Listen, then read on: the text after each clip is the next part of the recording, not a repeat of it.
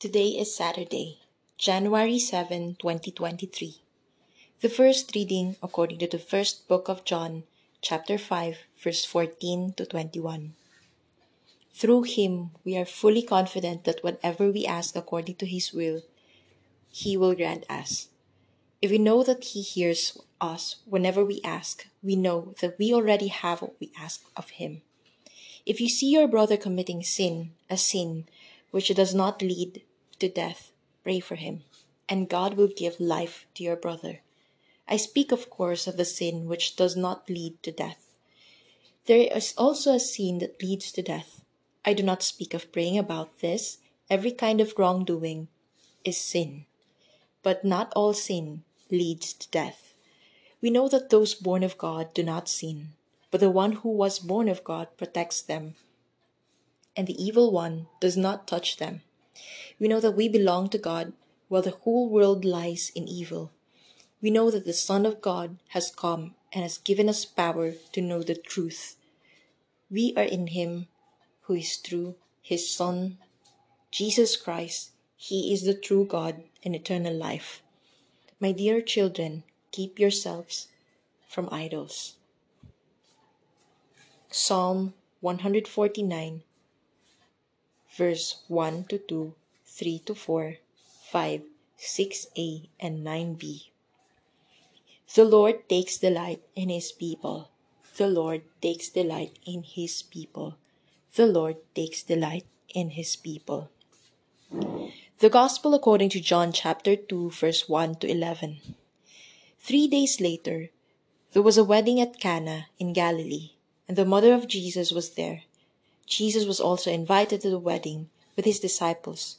When all the wine provided for the celebration had been served, and they had run out of wine. The mother of Jesus said to him, They have no wine. Jesus replied, Woman, what concern is that to you and me? My hour has not yet come. However, his mother said to the servant, Do whatever he tells you. Nearby were six stone water jars set there for ritual washing as practiced by the Jews. Each jar could hold twenty or thirty gallons. Jesus said to the servants, Fill the jars with water, and they filled them to the brim. Then Jesus said, Now draw some out and take it to the steward. So they did. The steward tasted the water that had come wine, without knowing from where it had come, for only the servants who had drawn the water knew. Immediately he called the bridegroom and said, Everyone serves the best wine first, and when people have drunk enough, he serves that which is ordinary. But you have kept the best wine until the end. This miraculous sign was the first, and Jesus performed it at Cana in Galilee. In this way, he showed his glory, and his disciples believed in him. Do whatever he tells you. The entire life of a disciple is summed up in five simple words Do whatever he tells you. These words are even more powerful coming from the Blessed Virgin Mary, who lived them so fully.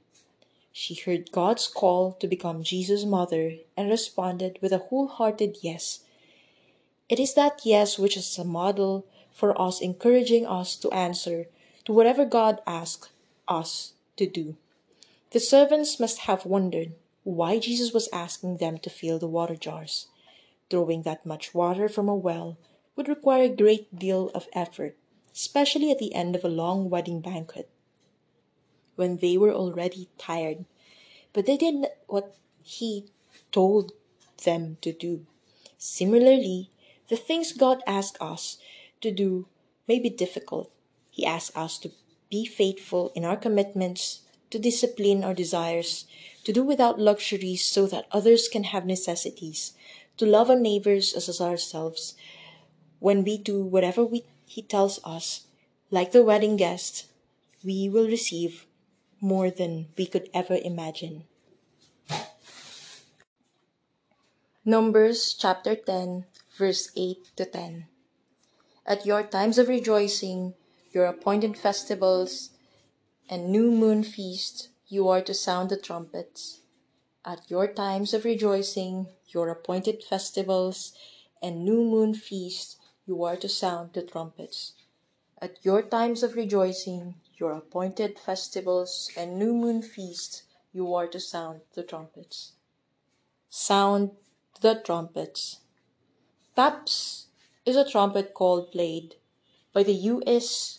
military at the end of the day as well as at funerals. I was amazed when I read the unofficial lyrics and discovered that many of the verses end with the phrase, God is nigh, God is near. Whether before the dark of each night settles in or while mourning the loss of a loved one, the lyrics offer soldiers the beautiful assurance that God is near. In the Old Testament, trumpets were also a reminder to the Israelites that God was near. In the middle of celebrating the feasts and festivals that were a part of the covenant agreement between God and the nation of Israel, the Jews were to sound the trumpets Blowing a trumpet was a reminder not only of God's presence, but also that He is a, He was available when they needed Him most, and He longed to help them. Today, we still need reminders that God is near, and in our own style of worship, we too can call out to God in prayer and song. Perhaps our prayers can be thought as trumpets asking God to help us and the beautiful encouragement is that God always hears those calls to each of our pleas. He responds with the assurance of His presence that strengthens and comforts us in the difficulties and sorrows of life. When have your prayers felt like calls for help?